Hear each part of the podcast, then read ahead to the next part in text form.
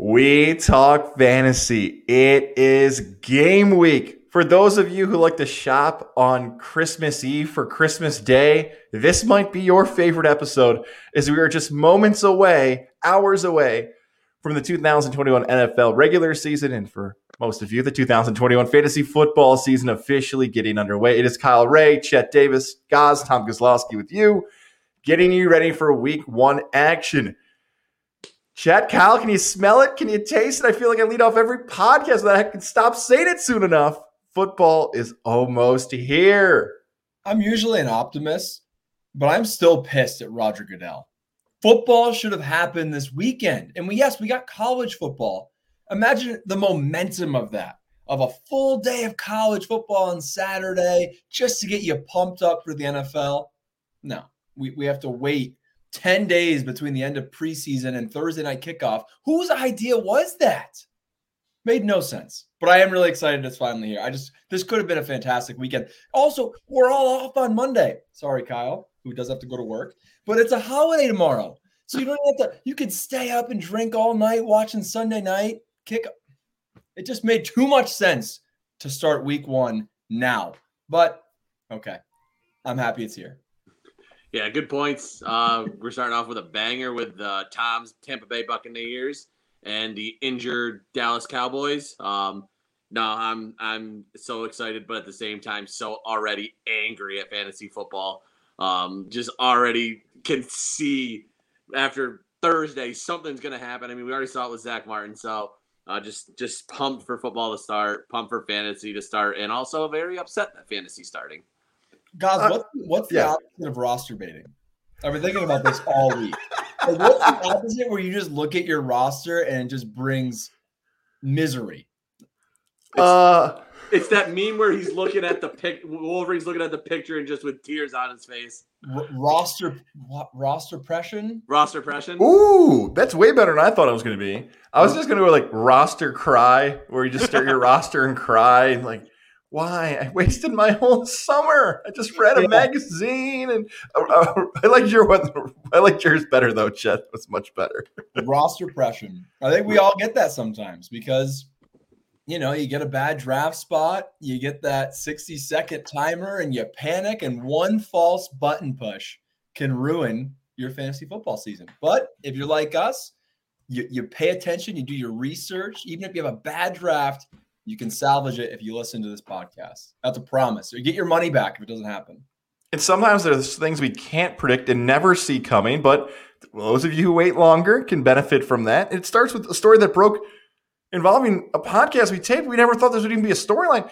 Cam Newton and Mac Jones, the New England Patriots, decided to cut the former league MVP. Cam Newton, as of this taping, is still yet to be signed by an NFL team. And Bill Belichick is going to turn to the rookie from Alabama, who just a few years ago was a third string quarterback in college and is now going to be a week one starter in the NFL. Chet, I'm going to start with you. What do you make of the decision of Bill Belichick to decide to go with Mac Jones? And do you see any value now with a rookie quarterback under center for the Patriot offense having fantasy football value with anybody from quarterback, wide receiver, tight end, running back? So much to break down here. Um, first of all, for Coach Bill Belichick, shut up. Like he's usually one that does have one word answers. His takes on this pandemic slash vaccine is actually infuriating. Um, so that was really annoying where he's making comments about, you know, people are asking him very good questions because Cam Newton's unvaccinated.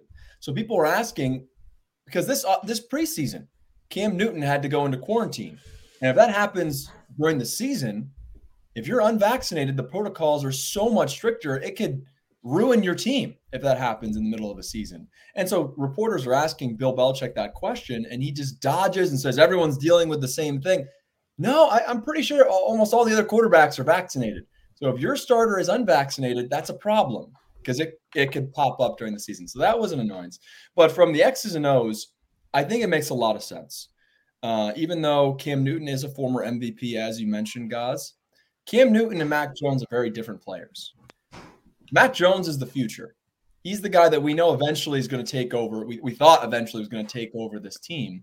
Why not do it now? Because it's not one of those things. Let's say it was Ryan Fitzpatrick.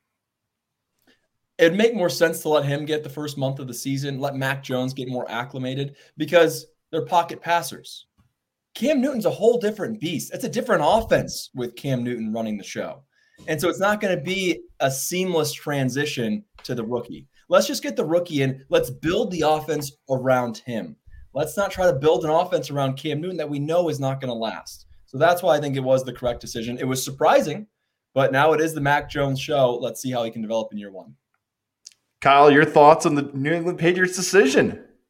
I'm I'm mixed on it from a personal level just because I knew my odds of beating the Patriots I think were better with Cam Newton um, at the helm as a Bills fan. Uh, I think Mac Jones is going to be a good quarterback. Um, there, I think it's way too early to tell that he's going to be great. I don't think anybody can really deny that he's probably not going to be a bad quarterback. He's going to fit that system very well. Um, but I do actually love the value of um, Jakobi Meyers going up a lot right now. Um, I don't know how much Jonnu Smith's value is going to go up. I actually think it was higher with Cam Newton just because of the depth of the target depth that Cam Newton would go with. So I think Jonnu's values probably remains the same, if not goes down a little bit. Um, but I actually don't mind Jakobi Meyers. I don't know how much um, Nelson Agholor is going to be affected. Obviously, the guy can fly, and I don't know if Mac Jones is going to be able to have the arm to get it to him, but time will tell. But Jakobi Meyers, I think, helps a lot. Um, another guy to keep a lookout is James White. Does his value go up with? Um, it might be a little bit of a different passing offense. They might be able to run four wide receivers or three and a tight end and a uh, running back, and James White's going to be in on a lot of them. So um, definitely have to pay attention now to some of the Patriots stuff. I'm one who very cautiously t- takes any Patriots player in a, from a fantasy side. I think the only one I've got this year even contemplated getting was James White, and he's just going to be a bench filler for now until we see what happens. But um, I don't think it's a bad decision if you're in a deep potential keeper league um, to grab Mac Jones. Um, sit him on your bench, see what happens. Obviously, there's been a guy up there that was there for like 15 years who is now playing for the past Super Bowl champion, um, who did pretty well there. Uh, so obviously, I don't think there's anything wrong with developing a quarterback there and keeping him for a keeper league, but um, definitely something to keep an eye out. Especially, I would go with um, Meyers and James White over anybody. Well, I also look at it. How about the value of Damien Harris? Because now you don't have Cam Newton poaching those goal line touchdowns. True. I don't really see Mac Jones doing a lot of. I mean, he might do the signature Tom Brady leap over, but he's not going to be scrambling in from five yards out. So let's see if Damien Harris can get some serious red zone work. That would just boost his value way up, in my opinion. Yeah, it totally makes sense on the Damien Harris thing. I always feel like the New England Patriots fantasy value across the board isn't really for season long fantasy football leagues like we always talk about. We talk about drafts and dynasty leagues and keeper leagues. If you're somebody, when you look at the fantasy football side of it, of FanDuel DraftKings, where you're a once a week lineup person and that's how you try to make your cash on that, awesome. Good for you. That's wonderful. Uh, that's usually not what we focus on because it's more so in the minority of ways that people play it. But I bring up that style because you're kind of playing for a price. You're like, okay, Damien Harris is maybe the guy. There was a guy, God, it must have been like four or five years ago that they had like a fourth string running back that he put in the game, and no one's ever heard from him again. He scored four touchdowns in the game just because nobody heard of him in a Patriot game. I think it was against the Colts. If you guys can remember that game, I'm wait, talking wait, about. Wait, you about the guy Gray? Yes, Jonas Gray. Yes, you remember that game where like no one knew who he was, and he had this monster output. Then, if I'm not mistaken, he was late to a team meeting or he missed a bus, and Bill Belichick cut him. Like he yes. literally, like, I, I'm, I think he was also on the cover of like Sports Illustrated, and because he had this, like you said, unbelievable, if I'm not mistaken, primetime game, and yes. then, like you said, never heard of again. Classic crazy, crazy how that comes together. Now, from the Cam Newton, Mac Jones side of it, vaccination play a factor. Other teams like Urban Meyer have confirmed it. Belichick still at this point has said no. Cam Newton you go back and look at his career, it's it's been so bizarre. Like going back to that final year for the Panthers, there was talks if he was not going to be the same Cam Newton we knew about, that he got hurt, that he barely got signed, then he got COVID, that he wasn't the same player after he had COVID, and now he's just moved on. I don't like the Patriots at all. Like anything about them, from fantasy, from wins losses to a more competitive AFC East. If you're a Patriot fan, this is going to be a rough season. I don't know how you're going to move the football. Look, the tight ends, Jonnu Smith and Hunter Henry, both really nice players, but it looks like Belichick wants that to be the next Rob Gronkowski and Aaron Hernandez, and they're not those players. Gronk's the Hall of Fame, and if Hernandez had his life in order off the field, who knows how far his career could have gone. So I don't like anything involving New England. I'm sure Mac Jones is a nice guy. Uh, he's got the dad bod in the locker room. That's all. I don't like anything. Like if you've got a Patriot on your team, I would not brag about it or be happy about it. I would run, run. All right, we did reach a run throughout the summer. Run away from every Patriot player possible. I'm not sure if I'm the only one that's heard this. And Kyle, I'm, I'm I want to get your take on. I've heard multiple national personalities say that the Patriots are their favorite to win the division. And I that the if you're watching this, the face that Gaz just makes exactly what I made. I'm like, am I missing something? Like the biggest threat to bu- the Buffalo Bills is Patrick Mahomes. Like I'm already looking past the division. Like, is it like can things happen? Sure. But I think it is a clear cut favorite. The Bills have their entire team back, while the Patriots have a bunch of new random weapons and a rookie quarterback. I, I, they do get some pieces back on defense, but like, what? I, I had multiple people pick them to uh, win the division. Yeah, does that fire you up, Kyle? Like, you know what? Bring it. Like, It- we're stomp you. it honestly doesn't fire me up at all because I just laugh at those people. It's just like Yeah. what like what football are you watching? What research are you doing? I don't I don't get it. Because people are picking the the Josh Allen to be the MVP, to be the lead league leader in passing, Stefon Diggs to repeat as the, the, the receiving champion, the defense to be better, the running backs to be like there is nothing that anybody is saying about the Bills that's oh they they might regress there's nothing there that's that is even in, hinting that they're going to regress. Josh Allen looked phenomenal in that last preseason game. At one point, he was 11 for 11. The pass he had to Gabriel Davis was a dime. I, I just I don't see it. If anything, you may be able to make that argument three years down the road when some of the Bills pieces have to get new contracts and the whole team maybe uh, changes a little bit and Mac Jones is tenured, but these next two years, Buffalo will be the clear cut favorite, and I see nobody besides the Dolphins if Tua ends up being legit, even coming close to challenging them. I can't wait to find out what happens at AFCs because all four of those fans are passionate in all different ways. The Buffalo Bill fans, we know. Kyle's one of them, the Bills Mafia. Patriot fans have been so spoiled. Dolphins fans are outrageous on social media. Like, they're constantly fighting everybody from Pat Levac to Pat McAfee and more. And Jets fans, we know about how different your seasons are every single season.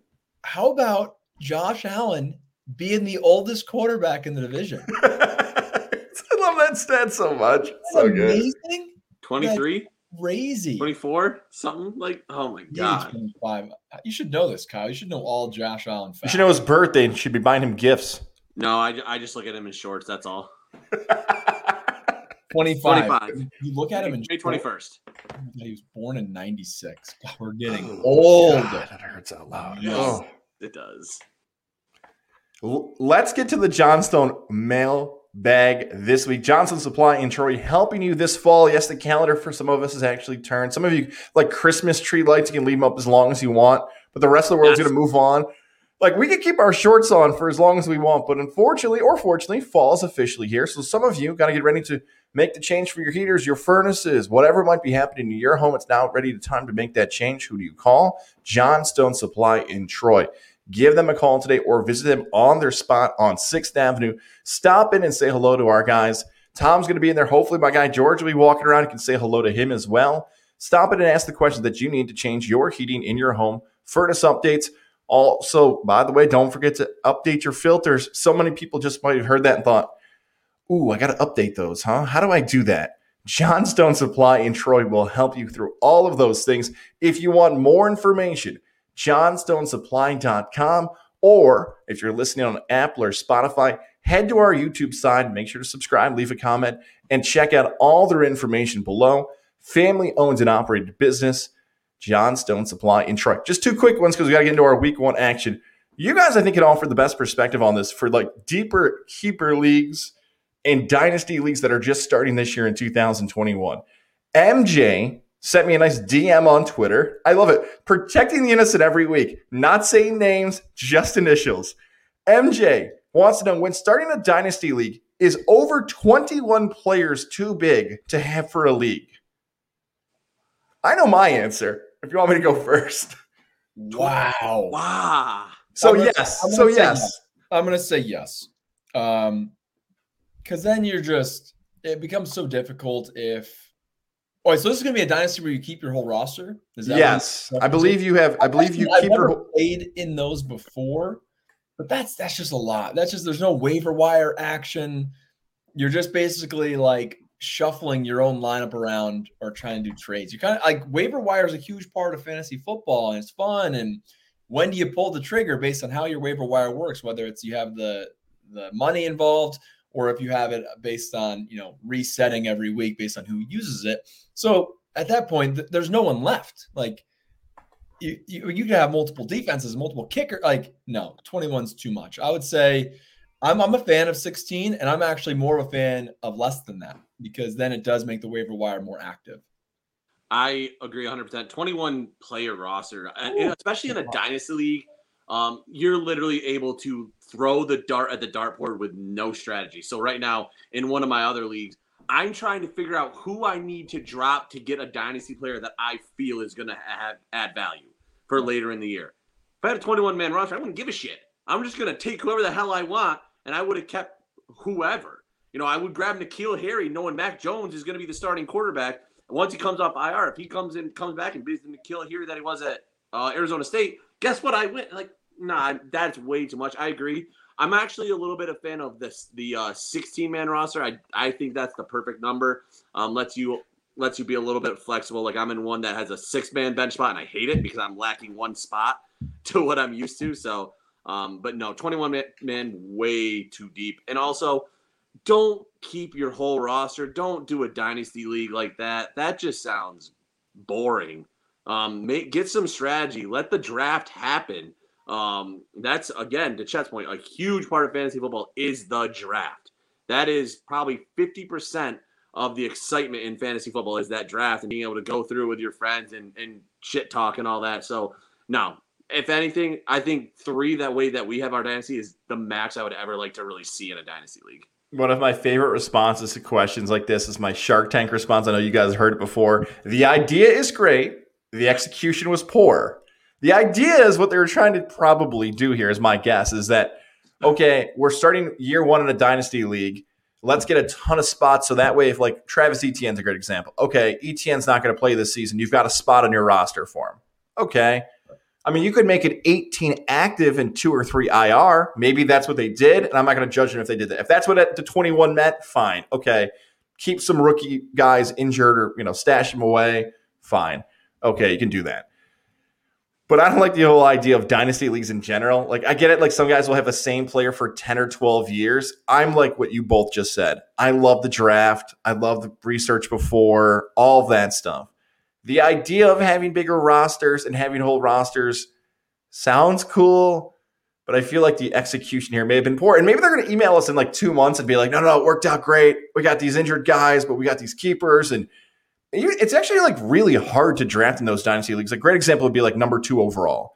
You would probably make an argument if you had the number two pick in a dynasty league to draft Jonathan Taylor over Cook or Henry or some of those other guys because Taylor's coming off his second season in the league, Mhm. Even though he's nowhere good as some of those guys. So all three, three for three agree. 21 too many, unless those are IR spots you didn't specify in that comment. So I, I somewhat disagree with Kyle because I think it is interesting because you're almost playing fantasy football like you're an actual GM, Yeah. which I find interesting where it, it is your continuation of rosters. So the one thing that I've thought about it, um, and we've mentioned a little bit on previous podcasts, is the idea of an auction draft. And so I think for if you're going to do whatever your roster size is, but you're going to keep rosters the same as if you were a real GM, I think you have to do the first year as an auction because then the the randomized draft order becomes way too valuable. So if you get the first pick, you get CMC for the next eight years. That's like that's just pure luck. Whereas if, if you're going to start from scratch and you're going to keep every single player, then you have to let everyone have a chance to get the guys that they really want with a $200 limit. And then after that, you could do just like the NFL would, where it could be the, you know, wherever you finish is what you get in the draft. So the worst team gets number one, and they probably take Trevor Lawrence because you get the entire career of Trevor Lawrence. It's basically you're only drafting the rookies or guys that, well, I guess, yeah, and waiver wire guys, but with 21. I don't know who's left. So that's that's my suggestion. I think that's the fairest way to do it. Where it there's if you have the think about it, if it's a 12 team league and you randomly get the 12th pick in a forever league, you're for you're going to be climbing out of that hole for years trying to get your uh, recover. Like that's not fun. So that's my suggestion. Yeah, and you did nothing wrong. You Right. just- it's a It's coin like- flip. However, you figured out a draw from a hat. You were No. a bad manager. It's just too hard to recover from. I think it's a great point. Absolutely. This one probably should have been saved for week two, but I think it's a funny concept. So I want to use it now because some people again might be finishing up right now for their drafts. Entering week two of a regular season. Okay, entering week two of a regular season. Would you rather have had three tight ends you drafted? or no tight ends you drafted on your roster going to week two. So I think what this person is asking is that if you waited on a tight end and you string tight ends, is that actually a better strategy than have a tight end, a tight end in your flex and a tight end on your bench? What would you guys rather have? The same, again, three tight ends you drafted on your roster going into week two, or zero tight ends you drafted going into week two? That's from JB, by the way. JB on Twitter as well.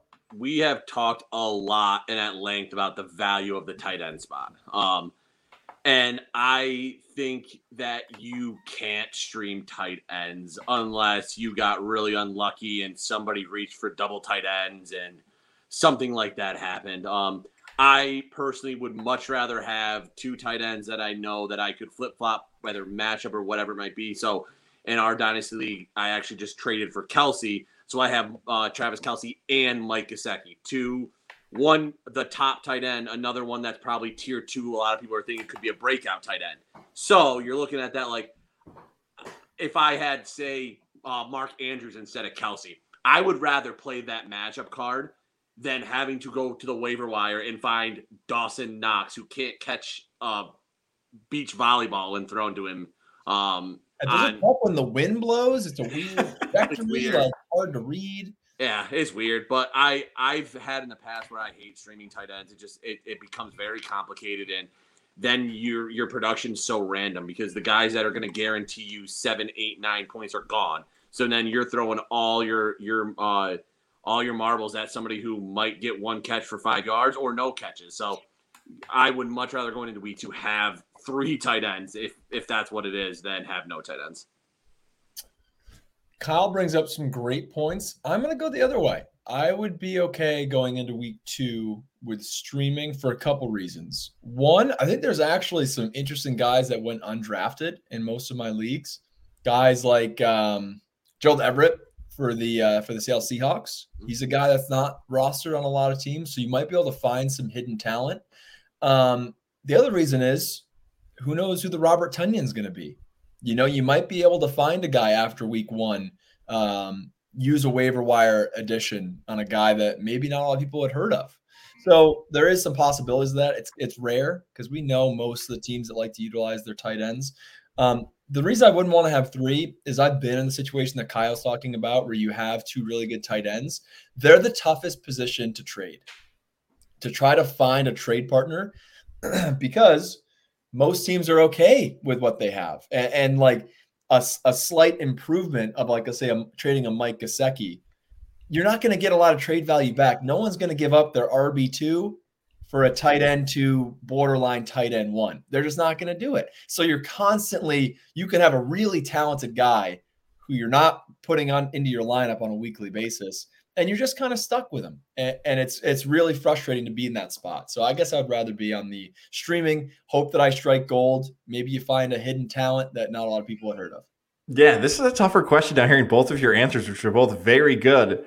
Uh, I, I, before I give the answer, I think I'm going to give the advice first. Your drafting strategy, like if you're listening to this and you haven't had your draft yet, the magic number is seven. And what I mean by that is that you're going to know the answer to this question either by the seventh round in your draft or by the seventh team who's drafted a tight end in your draft. So again, by the seventh round, Waller's going to be off the board. Kelce's going to be off the board. Kittle's going to be off the board. Maybe Kyle Pitts, depending on how much of college football fans you might have in your league. You might have four guys off the board by the seventh round. And then those guys are off the board. I feel like there's a little significant of a drop off. You could maybe add one or two other guys if you really like them. But by the seventh team in your league, if you are a league of 10 or or 12 or 14 or whatever it might be, after that, you're probably going to keep waiting and then waiting. then it's like a race to take, all right, who's the 10th best tight end? And you really don't want to. But if you have like Waller and then you want Pitts, and then all of a sudden you're in like the 15th round and you don't want a wide receiver, and that other guy in your league hasn't drafted a tight end, you're like, you know what? I'll just screw him. I'll just take him so he has to trade it with me. You could play some games. So and then and then you trade Kittle for Sony Michel. Yeah.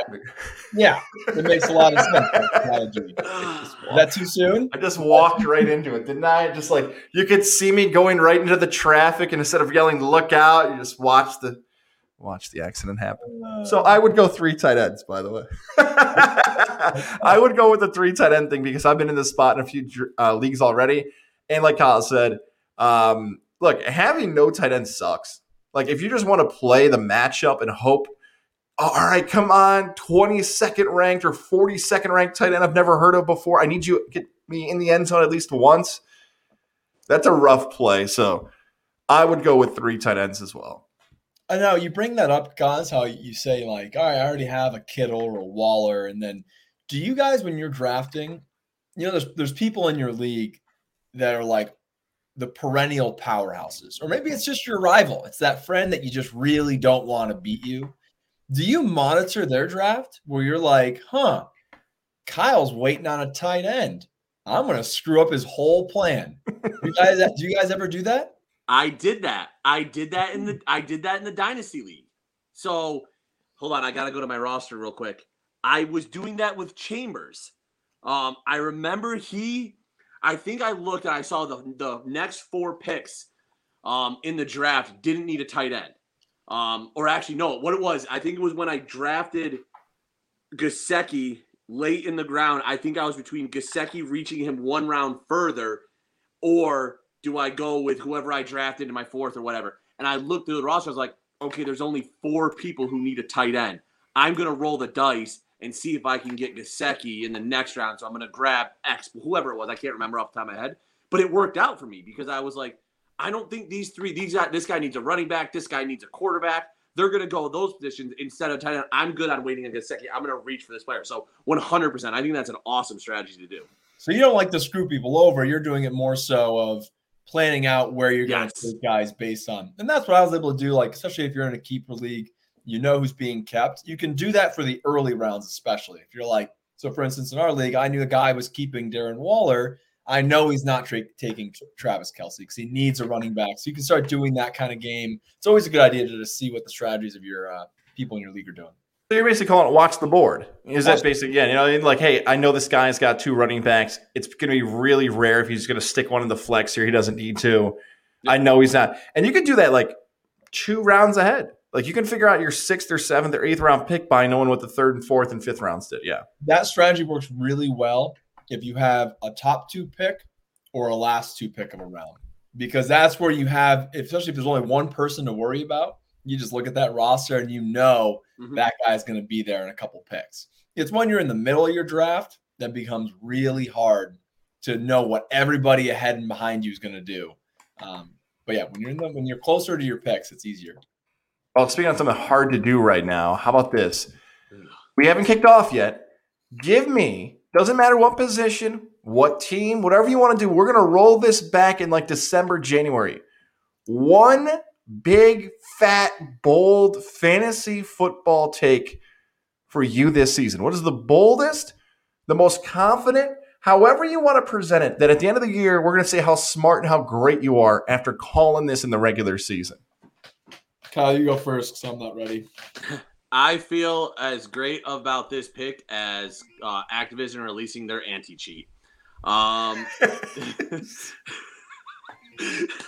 Just, so you understand that. So um, Jordan Palmer, I mentioned him in the summer. Um, he is the wide receiver for the Chargers. Um, my bag of Doritos man, Justin Herbert, um, I think rounds up this year to have a back to back very great sophomore season. Um, me and guys were talking about it. You have Keenan Allen, very strong wide receiver that everybody underestimates every single year. Number two wide receiver is Mike Williams. Who knows what Mike Williams does? He disappears. Um, Can't stay have- healthy. Can't stay he healthy. can't stay healthy, he'll have a great game. Then he will be nowhere to be found. He'll drop a couple passes. Um, he'll you'll literally just see him running straight up the field. Jordan Palmer is not an upfield runner. He ran, I think, a 4 5, 4 6, 40. He runs great routes. He has very good hands. Tennessee, he had very bad quarterback play, and I think he was still one of the top receivers in the SEC. Um, I expect Palmer to take over the wide receiver two by probably week three, week four, and I think he will post a top 32 wide receiver this year. Um, I think he will beat out some wide receivers because that offense is going to go pretty pass heavy. I can see him getting some good red zone targets because he's I think six two. He's a big dude. He might get some some of the targets like Mike Evans does in just some of those jump ball situations. Um, no Hunter Henry, so you're looking at that wide receiver quarter. Um, I like Jordan Palmer a lot. I have him rostered in every single one of my leagues.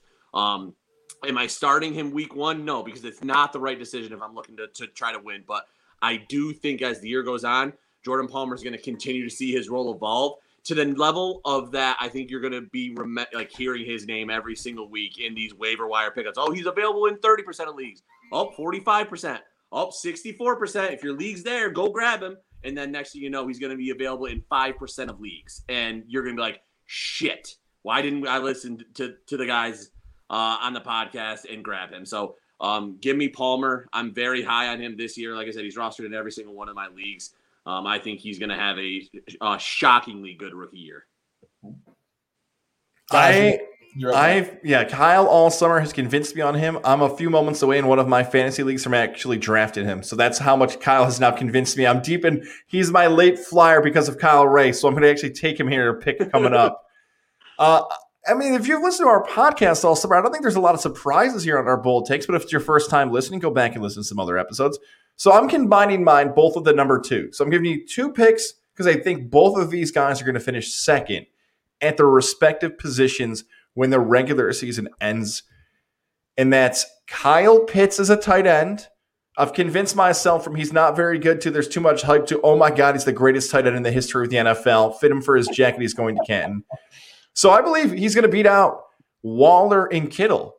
Kittle's situation with quarterback is is strange because is it going to be Garoppolo? Is it going to be Lance? Is it going to be tight end heavy? Is it going to be run heavy? Are the Niners the sleeper team in the NFL this season now with some guys getting healthy and Shanahan a really good coach?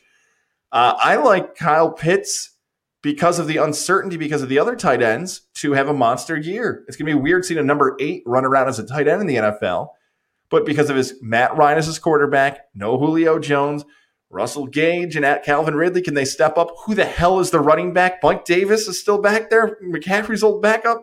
I just don't know how they're going to move the football without Kyle Pitts.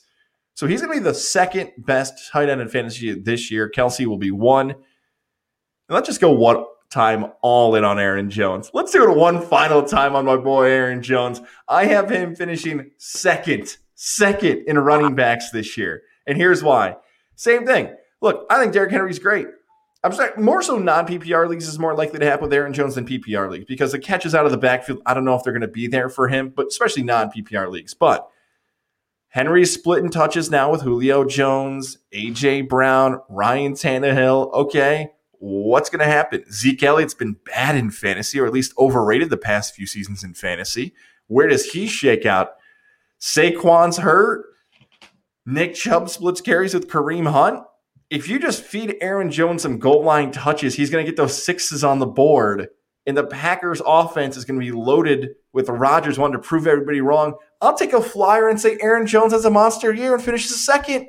So give me Pitts and Jones, and it's all said and done, ranking an overall point scored second in their respective positions. What's going to happen to Dalvin Cook? Dalvin Cook might be first. I left myself a little leeway. I'm like, all right, it's between Cook or McCaffrey. Cook Yeah. or McCaffrey. I'm like, I'm not going to be bold enough to say first, but I'll say second because if one of those guys sneaks ahead of him, uh, that's why. So I'm leaving myself a little leeway. Cook's going to have a monster year. Absolutely. Absolutely. All right. So I've been hanging my hat on this prediction for an entire year now. I will go to, you know, I don't care what happens in the rest of my fantasy football career. I called Justin Jefferson last year. Yes. 1,400 receiving yards as a rookie, 88 receptions, seven touchdowns. My bold prediction DeVonta Smith has a better year. Whoa! Oh, Yep. I'm all in on DeVonta Smith. that's. I'm really worried. I'm really worried about their head coach because I think he is definitely a few short of a six pack. But there's it's it's a perfect situation for him with not a lot of competition. His number one competition is Jalen Reagor, who's coming off an extremely subpar rookie year. But that guy has one year advantage on DeVonta Smith. If you're counting the SEC as the NFL, DeVonta is more of a veteran than Jalen Reagor is. He already has the repertoire, as I said last week, with Jalen Hurts. He's just a he's a stud. No one's been able to guard that guy in his entire life. I think DeVonta Smith, ex- especially where you can draft him, could be a league winner this year. Could even have a great game week one. If I'm not mistaken, the Eagles play the Falcons. You are I'm correct. not, I'm not scared about that defense. That could be a high scoring game, and week one, DeVonta could be off and rolling. So that's my bold prediction. It was Ju- Justin Jefferson last year. Not as crazy when you're picking the Heisman winner to have a good year, but I think DeVonta Smith is going to do some serious work in year one. So Chet, with with him having a better year than Justin, where's that going to put him from a wide receiver ranking? Top Oh, five? oh, by the way, I'm saying he's going to have a better compared to his rookie year. I still like Justin Jefferson better this year. No, that no, that's fine. I just want to make sure I made that clear. was wasn't he's going to have Jefferson better numbers this year. wasn't Jefferson like top ten? Oh yeah, baby. So I think I think DeVonta, that's his ceiling right now in year one. I think he could be a top ten guy. nice. You know what's he to? You know- guy. Yeah. He's gonna, he's gonna, he's gonna that guy. pop, he's gonna pop some dead silence, and then he's just gonna blow up by like week three. I was thinking of that in my head too. I'm like the expanded schedule. Like DeVonta Smith's a little guy. He's not a big dude. So if he gets hurt, he might be in trouble. But it don't matter. Like if he misses one or two games, guess what? His numbers are still gonna be through the roof. You're still gonna get what you want out of that guy. So He's like he's one of those dudes. He knows how to not get hit. Like he's almost so uh small in stature, like skinny, that you can't hit him hard. You ever we we all played football. There's these guys that you really want to just like crush, but somehow their their frame allows it that you can't even hit them hard. They kind of just fold, you know. There's like they're like a noodle. You hit a noodle and you can't hurt a noodle. You want to hit something that's you know got some mass behind it, and you lay them out. You're not laying out DeVonta Smith. Darn airport rooftop campers. I have no idea what that means. right. God, you're drunk. Before we before we get into this new segment here, that is a mystery segment. So we're getting teased as much as you guys are about this. I want to tell you about our friends over at Mohawk Honda. The summer's over. It hurts, yes, but selection is still king at Mohawk Honda. The fall, you're going to the tailgate, you're going to the big game, you're hanging out on that Friday, Saturday night. You pull up to the big game and Who's driving that? Is that your car? Do you want to embarrass your son or your daughter at high school events this year? Chet Davis is going to be out there filming the games. Do you want to turn around and put your camera on television and think, oh, what is that car? Now go to Mohawk Honda and change your vehicle right there in Glenville, Freeman's Bridge Road. Say what's up to my guy, Greg Johnson, Cam McGinn, and more. Mohawk Honda, where they always go out of their way to please you. All right, Chet, what is the secret you've got for us? So, not to what's the saying? Beat a dead horse. Yep. Um, I have bad luck in fantasy when it comes to health. Oh, really? I no, I don't need to, to divulge all of the uh, unfortunate things that have happened over my fantasy football career. But over the years, you know, I've, I've gotten invited into more leagues. Um, I think last year I was in four, is it three or four? I, I forget. Um, this year I got invited four total as well. And in one of those, uh, if you listened last week, you found out I lost J.K. Dobbins, who was supposed to be my RB one. Already looking like an uphill battle in a very competitive dynasty league. So that's that's a bummer. So like before, when I was only in one or two leagues, like I'm already out of it. You know, like sure I might be able to wheel and deal, and I'm already doing some trades to try to like salvage that, but it's a crapshoot at this point already. I'm already playing from behind. So here's what I'm doing in 2021. Your boy's in 10 leagues. 10. I have joined public leagues in ESPN and Yahoo, all different formats. I've done auction drafts. I've done snake drafts, 10 team, 12 team, 14 league, all different. And we're going to see, we're going to have weekly updates on my record. And then we're going to see how we do when it comes all the way to the end. So it's been fun because, like you guys said, what's the best part about about fantasy football? in my opinion, it's draft day. I love drafting. It's fun. You you get you start brand new. You got a, a blank canvas. And now I've almost guaranteed, unless the entire freaking NFL gets hurt, one of my teams is gonna hit. I got so many different variations going on of teams that I like. Because oh, and that's the thing, it was random draft orders. I had the number one pick in one league. I had the number 12 pick in another. I had number eight, number two, and we're all different, baby. So unless everybody gets hurt, I'm gonna have a chance to have an injury-free season and see if one of my teams can go all the way. Kyle, Kyle's got a comment. oh, because I'm gonna injure everyone. If you get one of my guys hurt because you're there, you have ten damn teams. I'm gonna be pissed. yeah, I, I, thought about sending out letters to everyone that I did draft. It's more so my first round draft picks, so they've been put on notice. They're in like Grand Theft Auto. They're like five stars, most wanted. You need to bubble wrap yourself immediately. Do you have Ekeler? Oh yeah, Fuck. I have Ekeler in a lot. I have Ekeler. Wait a second. Yeah, I have Ekeler in multiple leagues. More so because I want to win that free autograph jersey. So um, now for you guys, this is very interesting. Hang on, Chad. Before you go on, can I get a number? What was the final number on how many leagues you joined? Ten. Okay. We're in ten leagues. Four of them, I actually know who I'm playing against. The other six, two of those were random because you guys were lame and did, refused to do an auction with me, which I found to be so fun. I was in. Yeah, I guess I did kind of convince Kyle, and then Gaz got scared. I never bought in. Yeah, never bought it. I Um, wouldn't so be it the was league really fun. anyway. The only reason I did two auctions is because one of the auctions I got something happened in the middle of the auction where I like had to go to work or something, and so it did not go the way I wanted it to. I'm going to be able to salvage it, but then I had to do it again where I was fully focused and being able to to auction at two hundred dollars. Um, so here's the question for you guys. In my 10 leagues, which I think almost all of them had 16 team rosters, there is only one NFL team I do not have on those rosters. Can you guess which team I don't have a single amount of stock in? And this includes kickers, defenses, quarterback, running back, tight end, receivers. There's only one team I avoided, and it was not on purpose. Patriots. Colts. Indianapolis Colts is incorrect. I'm trying to Damn. think who I had on the Indianapolis Colts because I did not go into Jonathan Taylor. I might have gotten I might have gotten Rodrigo because I wanted the rec specs. I wanted. Oh, you went blank and shift. Darn it. Yeah, yeah. New England.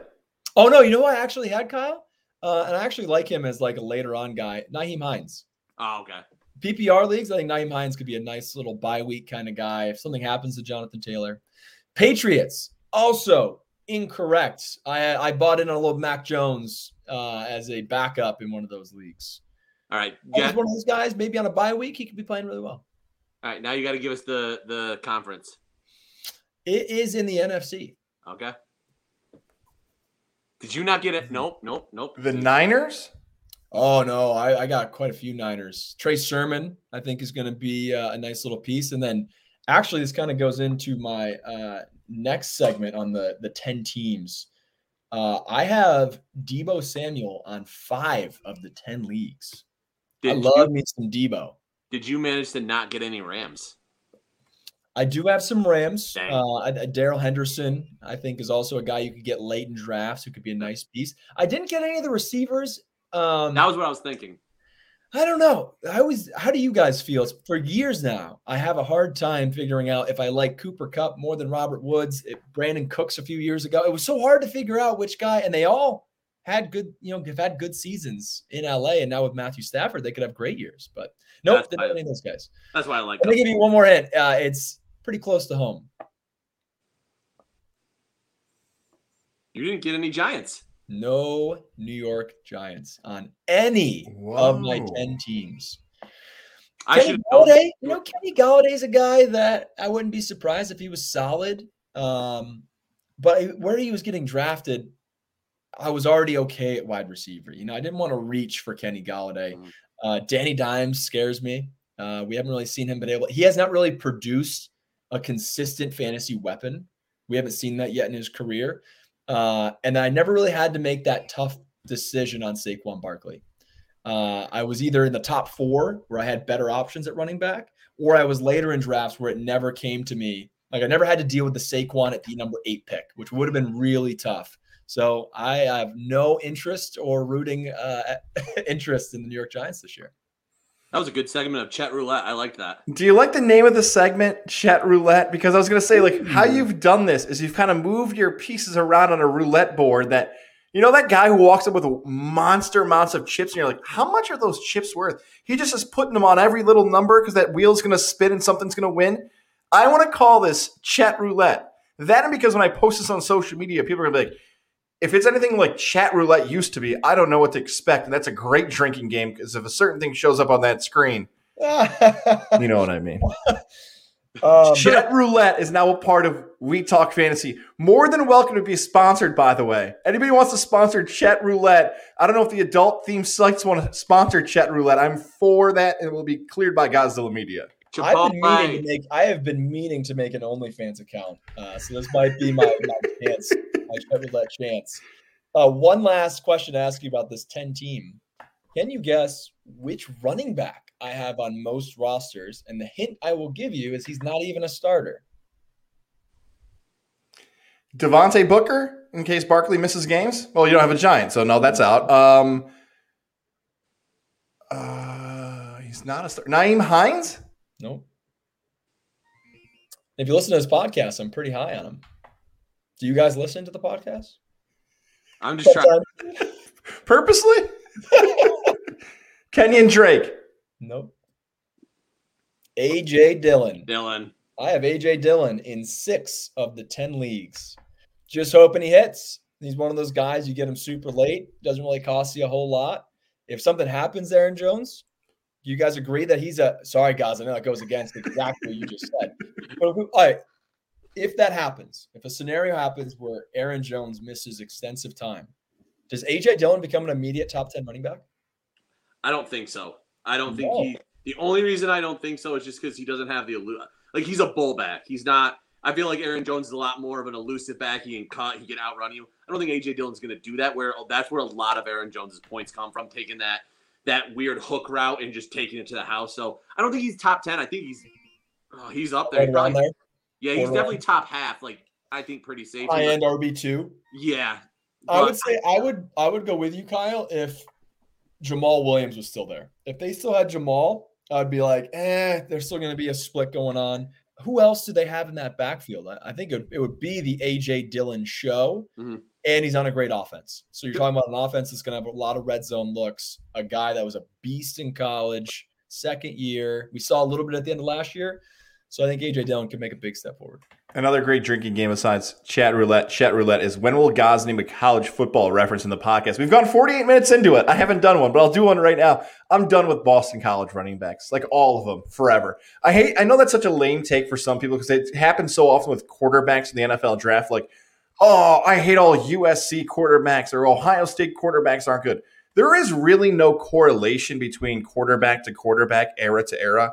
Boston College running backs are a little bit different though, because they run the double tight end set. It's power eye football, and they have just bull, like Kyle just said it, bullbacks, right? Andre Williams from years ago with the Giants and the Chargers. I don't know how many people remember back in the 2000, a guy named Willie Green who was a phenomenal player for Boston College. Like I remember, like he tore up Syracuse when I was a little kid in the Carrier Dome, so that's probably why I remember him.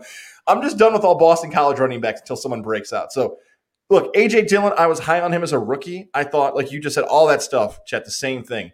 And he just didn't get the football enough. Right. So maybe he'll still carry his away, but I've gone full college conspiracy that I'm just done with all Boston College running backs.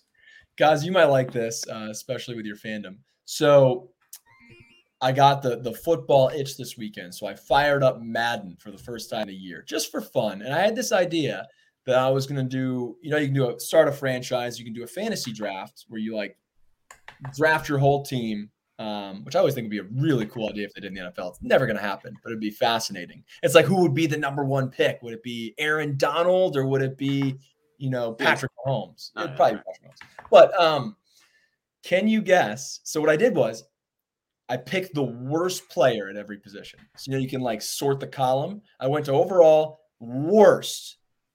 What if this is the year on this Madden is 2015. Who is the worst NFL running back in 2015? Steven Jackson. No. No. Guys, and the reason I'm asking this directed towards you, he's a former Orange. Jerome Smith, No, great guess though. That's my era too. No, I believe- I 2015. believe he played in his NFL career with the Colts. Mike Hart. Nope. Well, he went down to Dog of Michigan, guys. I just thought Syracuse out of the high school. It just jumped in my head, right? The late James Mungro? No, that's too far back. Um, God, a Colt running back. Damian Rhodes is too far back. I'm gonna miss it. Delone Carter. Oh my God, rocking the three, the single digit in college, Yes. man. Malone Carter is the worst running back. Ah, I'm Matt Madden. The worst. This is also kind of interesting. Can you guess the worst quarterback who is still playing in the NFL but not a quarterback? Tim Tebow. He's not in the NFL anymore. Oh, that's right. He got caught. Dang. Not a quarterback. But Oh. Uh, is it the Navy quarterback? no, no, No. no. He's he's he's more. Terrell recent. Pryor's out of the league. Antoine Randall's out of the league. Oh man, it's a wide receiver, right? Nope. Michael Robinson from Penn State years ago. Nope. This is so fun. The Michigan quarterback? Denard No. Robinson? That's Robinson. No, not him. Oh my Oh, god, this how is am I a gonna miss fantasy relevant person. Um, Joe Webb. No. Logan Thomas. Oh my Oh. god, you gotta be kidding me! That's the best one. He Oh, was the worst rated quarterback. Isn't that awesome? And now he's Oh. a tight and he's a fantasy relevant tight end. Gotta love it. And he's pretty good at Madden. He's got wheels. he's you know, big, like- big boy. yeah, it's, it's been kind of fun. That's all I got. Man. Chet Roulette is done for the day. I love Chet Roulette. Chet, you you over sold and over delivered, and I love all of it. Fan, this is a weekly segment. Chet Roulette. I want the mix of it. I want the update on the teams. I want the trivia. Chet Roulette might have to start leading off the podcast. We got to talk about this when this wraps. I'm all about Chet Roulette. About Do we think where I'll that went. record? Oh, this, this is what we should start doing. All right, so Chet Roulette's not over. We're having fun. We're gonna do like this is like we're bringing back the beer bets, which I think I owe Kyle like ten beers at this point. Although I think he drank most of them on Friday. Did you, did you get them? You should get them as a sponsor, Kyle. Was it Frog Alley? Hog Alley was oh, okay. incredible. Their sours were on point. All right, so this is Chet Roulette. All right, we're gonna do Gaz and Kyle. I'm I'll bet on myself. F it. All right. First question. Will I finish with an overall winning record? Yes. Yes. You're a good enough fantasy manager to do that. All right, all right. Yeah, I, I, I tend to agree. Over under, I will win one and a half championships. Over. Man, it's a really good line. I will go two, so barely over. I'm gonna go under. I know you guys haven't been paying attention the last few years. Even though I did play in two championships last year, two out of three. I was only in three leagues. So I made the semifinals in one. I think I actually got beat by Gaz. Well, Yeah, sure. that- and and a very interesting media league finish. If Levac forgot to update his Raider player, but yes, I did. Yes, that's true. All right. Over under. I will complete five and a half trades. oh, you got to go up on that, bud. You're already at two, aren't you? One. I've only had one trade. Dude, you got to make that like seven and a half. You got up that Yeah. line. I will. I will adjust. I will say seven and a half. Yeah, I'm still going over. I'm gonna I'm gonna hedge your bet here a little bit and say I'm gonna say under because I think you're gonna make trades in less than three leagues. I think you don't Yeah. know the managers and they don't trust you. So because of that, I think it's an under play, but definitely under three leagues. I can't really bet on that one because I have control. But that'll be it. Those, are- those are the three, and they will be and there will be prizes to whoever has the most correct. Ooh, okay. Alcohol. Alcohol. I'll make that a mission, Chet. I will make that a mission to get a We Talk Fantasy beer sponsor for the Chet Roulette bets. love it. Love it, man. All right, boys, we get to do this. We're calling it week one stars and sits. And God, I hate that name so much. If anyone, please, the Johnstone Supply and Troy mailbag could come up with a more creative name. I just off the top of my head came up with Chet Roulette, which is fantastic, and I'll tell myself how great it is.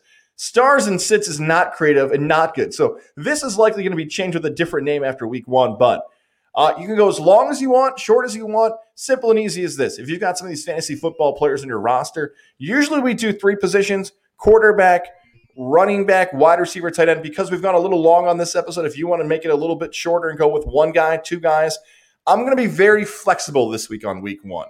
So, however you want to do it, as many guys as you want.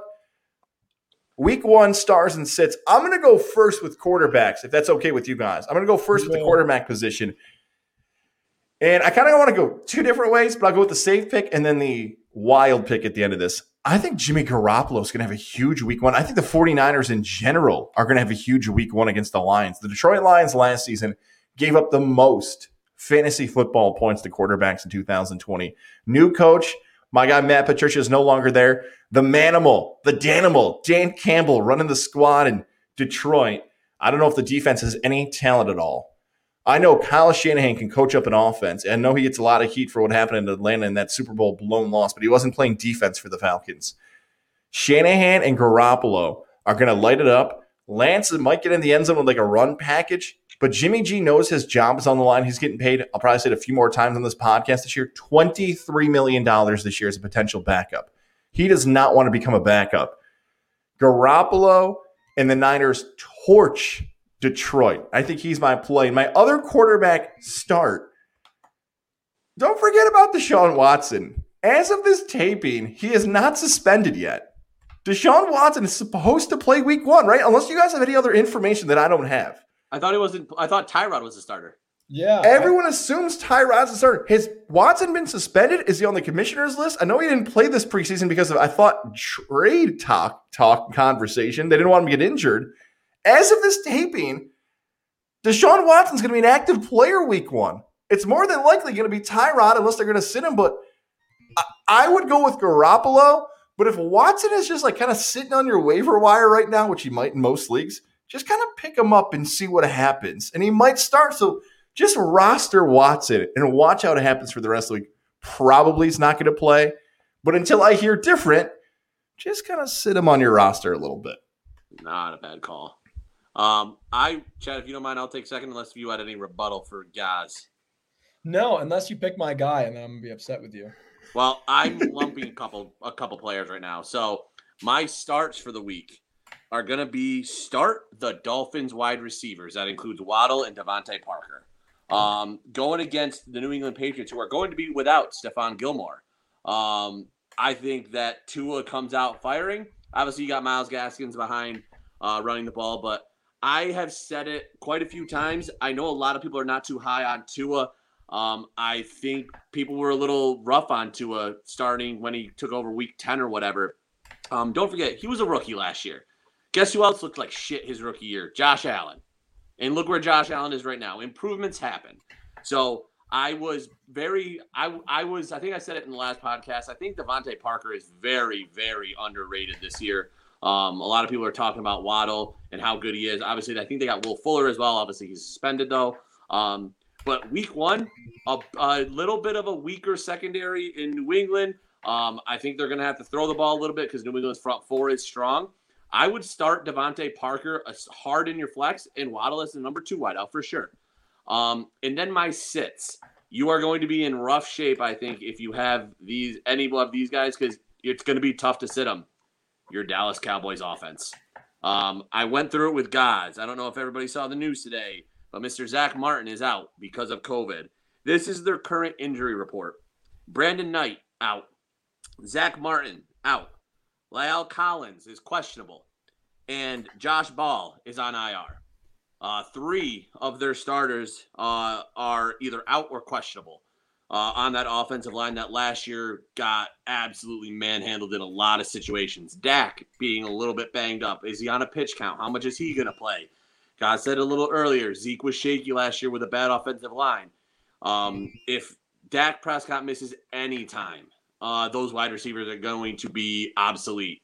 Zeke Elliott is going to be bottled up. You're in a bad spot, I think, this week, especially after the Zack Martin news. Um, if you can't, if you have Zeke and you grab him in your first round and you don't have any other running back, Um, it's going to suck. I don't like it, but if you have options, I would potentially explore sitting some of those guys, um, especially the wide receivers if, if Dak doesn't play. So um, I think it's a little bit of a bold, but that Tampa Bay defense is no joke. That defense is going to come out firing, and if they are injured, that defensive line is going to get a hold of Dak and make his life a living hell. So um, start uh, the Dolphins wide receivers, sit the Cowboys offense. Love it. Absolutely love it. Um, I'm going to stick with quarterbacks before we go back to Gaz. For a guy that I have some confidence in starting, I think he's going to be a QB1 for week one. So we're calling top 10, maybe top 12.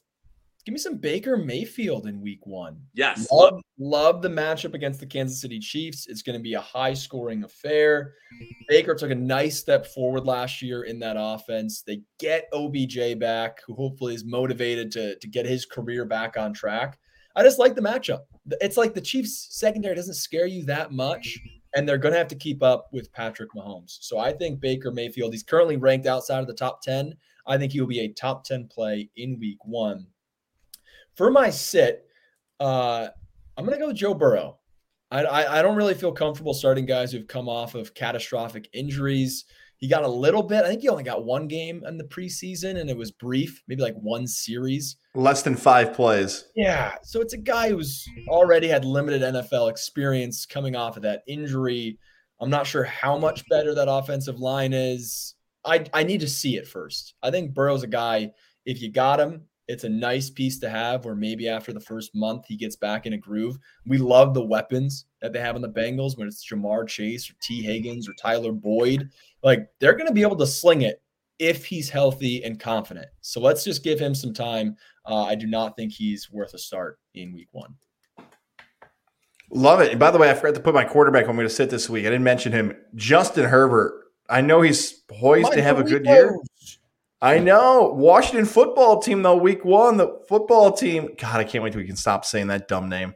Third least amount of fantasy football points allowed to quarterbacks last season. That defensive line, I guarantee you, Ron Rivera, Jack Del Rio have been watching film for months saying, how can we pressure Justin Herbert? So uh, some of you probably are thrilled you have him on your team just just give your quarterback a look whoever's on that you've got to be kidding me i'm sorry i'm just literally my next pick was going to be joshua palmer i have one pick left in this fantasy draft and someone just took jo- i'm sorry guys like i cannot even make that up unbelievable someone's been makes sense this wow. is that's incredible. I literally was going to take him as Mr. Irrelevant. I have the number. I'm sorry for derailing the podcast here, but I had one pick left one pick left. That's wow. amazing. He hasn't been drafted in any of my leagues, so that's surprising. That Someone's been listening to the podcast. Boogie is his name. All right, who am I even going to draft? Oh my god! All right, uh, my start and sit. I'm just going to draft OJ Howard. I'm not. I was completely derailed, guys. I'm sorry about that. Uh, so my other start and sit. I'm just going to jump to wide receiver now that I'm hot on wide receivers. Now I'll go back to my running backs. I swear, but I did not see that coming clearly. Uh, wide receivers. Brandin Cooks, I've talked myself into for week one because the Houston Texans also stink and they're terrible and they're going to have to move the football somehow up the field, whether it's Tyrod, whether it's Deshaun. Third or fourth quarter, Houston's going to throw the ball. Their running backs right now are old David Johnson and old Mark Ingram. Somebody's going to have to touch the football. 12.7, I'm seeing flirted around in half point PPR leagues. I know that was Yahoo's projection. Brandin Cooks might be able to get in the end zone, might get you 100 yards in that first week. He might have a big season. I think Brandin Cooks has the potential to have a big breakout week one, do something for the Houston Texans. And a guy that I was trashing last week on the podcast, I would tell you probably never to start the guy, and especially not in September. Diontae Johnson in Pittsburgh. I'm still questioning whether or not he's good. Juju Smith Schuster, I know has performed before. Chase Claypool was a beast. I don't know how Diontae Johnson, with what I believe to be a old Ben Roethlisberger is going to get as many touches as he had in 2020. So I would go with Diontae Johnson to avoid lineups early on. Kyle, did you already? Those were all your picks. Um, there was only one other guy that I think I mentioned last last week that um, take a look at. He, I doubt he's available, but if you if you have him on your bench, put him in your flex. I'm telling you, Corey Davis playing against Carolina. Um, start Corey Davis in your flex unless you have some elite flex players in there. Um, I think Corey Davis is going to have a very strong year, probably top. He'll be he'll be in the top twenty, I think, from a wide receiver standpoint this year. Um, but I could see him easily getting, you know, 60 yards up upwards of two touchdowns um, against that Carolina defense. Uh, I don't think um, the Jets are going to be able to run the ball much, they're going to rely on Wilson's arm. So we'll see what happens there. But I like Corey Davis as a start too. Awesome. Uh, for my starts at running back, give me some Ronald Jones. I feel like he's kind of the forgotten guy in Tampa Bay because of what Lenny did. Playoff Lenny was oh, so oh, fun to watch in the playoffs. But I honestly think Ro- Rojo is the better running back. He's got more explosiveness. And so, especially in week one, they're going to try to run the rock. They're going to try to set the tone on Thursday night. So I think Rojo is projected at 8.2. Give me a Rojo touchdown. Give me double digits. That's my prediction. Ronald Jones is going to be a double digit fantasy player in week one. A sit, and this kills me because I like to root for my guys in the leagues that I love the most. Try to sit DeAndre Swift. Uh, it's not a great start. There's a lot of guys who have Q's next to their name, and that's just the worst way to start a season. Is you don't even know the health of your guys, and you haven't even played a real game yet. But it's also against the 49ers, so it's a tough defensive matchup. That defense is better. They're healthy again. I, I think Jamaal Williams might even get more touches week one than DeAndre Swift. So if you have an option, put put Swift on the bench, rest him up in the fantasy world, and then hopefully as the season progresses, he, he's able to heal up uh, a little bit. So those are my uh, running backs. Do you have any more guys? Yeah, I have one other thing I want to add to that, just one quick thing for my running backs as well, because how you just summarize that is kind of my feel for this whole season when we're going to do running backs. That's why I'm kind of questioning, like, if we redo this and just do quarterbacks, wide receivers, tight ends, and a flex, like maybe that's the new way to do it because running backs, especially in 2021, is not deep anymore. Right. So if you're starting two running backs on your rosters weekly, and we're telling you guys to sit somebody, you better have somebody on your bench because that's going to be really hard week in and week out. And I bring that up because of my point I'm going to bring up here is that like I don't like Joe Mixon's matchup. Like I don't like Joe Mixon at all. I know Chet's not a fan of Joe Mixon. Joe Mixon in most leagues, Kyle's not a fan of Joe Mixon. I got a week one projection for Joe Mixon. He's going to finish in the top 11 this week. Like top 11, how? Minnesota's got a solid defense. The wide receivers for the Bengals, you can make a discussion, is the best wide receiving core in the NFL with Tee Higgins and Ja'Marr Chase. Those guys can go out and make plays. And I feel like I'm missing somebody. There's a third guy for the Bengals, and I'm missing off the top of my head right now. But those guys are Taj, uh, Boyd. Thank you. Yeah, Boyd. So you've got all these good wide receivers. Burrow likes to throw. So Mixon's going to be a top 11 back? Like, how? So look, I would avoid Mixon. But the guy I would start was I tell you, I think David Montgomery is going to have a great week one, even though he's got a tough matchup. Even though that's a prime time game against the LA Rams, he's like out of the top 15. I don't think Chicago wants to deal with the Dolan Field stuff on a prime time matchup, so they're just going to give him the ball constantly. You know, if Andy Dalton has an average game, he's not going to lose his job. So they just want to avoid that happening. Problem is, Aaron Donald's up front, but like a coaching scheme wise, they don't want that to happen. So yeah, let's talk about that week two. If we even bump running backs off the start sits, because it's going to be too hard to just put these guys in their bench week in and week out. I agree. You know, you don't have a lot of options, so I completely agree with that. Uh, my last start sits for wide receiver guys that I'm feeling really good about. I've been saying it the last two weeks. Give me some Deebo Samuel. Use Deebo Samuel while he's 100%. Because if you wait on him and he gets banged up, you're, he's just going to sit on your bench. Or you're going to have to drop him. So week one, he's healthy. I like the matchup against the Lions. I think Deebo Samuel has a big week. He's projected at 10.2. Another guy who start him now as opposed to later, Marquez Callaway. With Michael Thomas out, Callaway might be the guy. And they play the Packers, another game where you could see the Saints having to play catch up in the second half. Winston's going to have to throw to somebody. If it's Marquez Callaway, he had a great preseason, made some phenomenal catches. I usually am in the boat of I want to see it first before I do it. This could be an example of do it now while Michael Thomas isn't there and just hope that it strikes. Guy that I want to sit, it's kind of personal because he sucked for me last year. Michael Gallup. I, I, don't think Michael Gallup is a starter in fantasy football. It has to be a pretty big league um, or maybe a three receiver league that you're starting a guy like Michael Gallup. He's more of a bye week filler at this point because CeeDee Lamb has completely leaped over him. They still have Amari Cooper. He's the third option. It's completely the definition of boomer bust. Could he get a 70 yard touchdown? Sure. Can you bank on that? No. So I'm I'm running away from Michael Gallup at a 10.5 projection in half point PPR. I even think Michael Gallup might be the fourth option with Jarwin coming in as a full Yeah. tight end. Like Jarwin's really good over the middle. Fifth option, Kyle. I'll give Zeke the better passing option. Uh, the, the target share for Michael Gallup is not what you're looking for in fantasy football. He just sat on so many of my boards in fantasy drafts, and I'm like, I don't want to touch him. Like, what, what is he going to do for me ever? When am I ever going to play Michael Gallup in a lineup and feel good about it? He's going to piss you off because he is going to have a hundred yard game with a touchdown, but you can you're not going to be able to pinpoint what game it is. So no.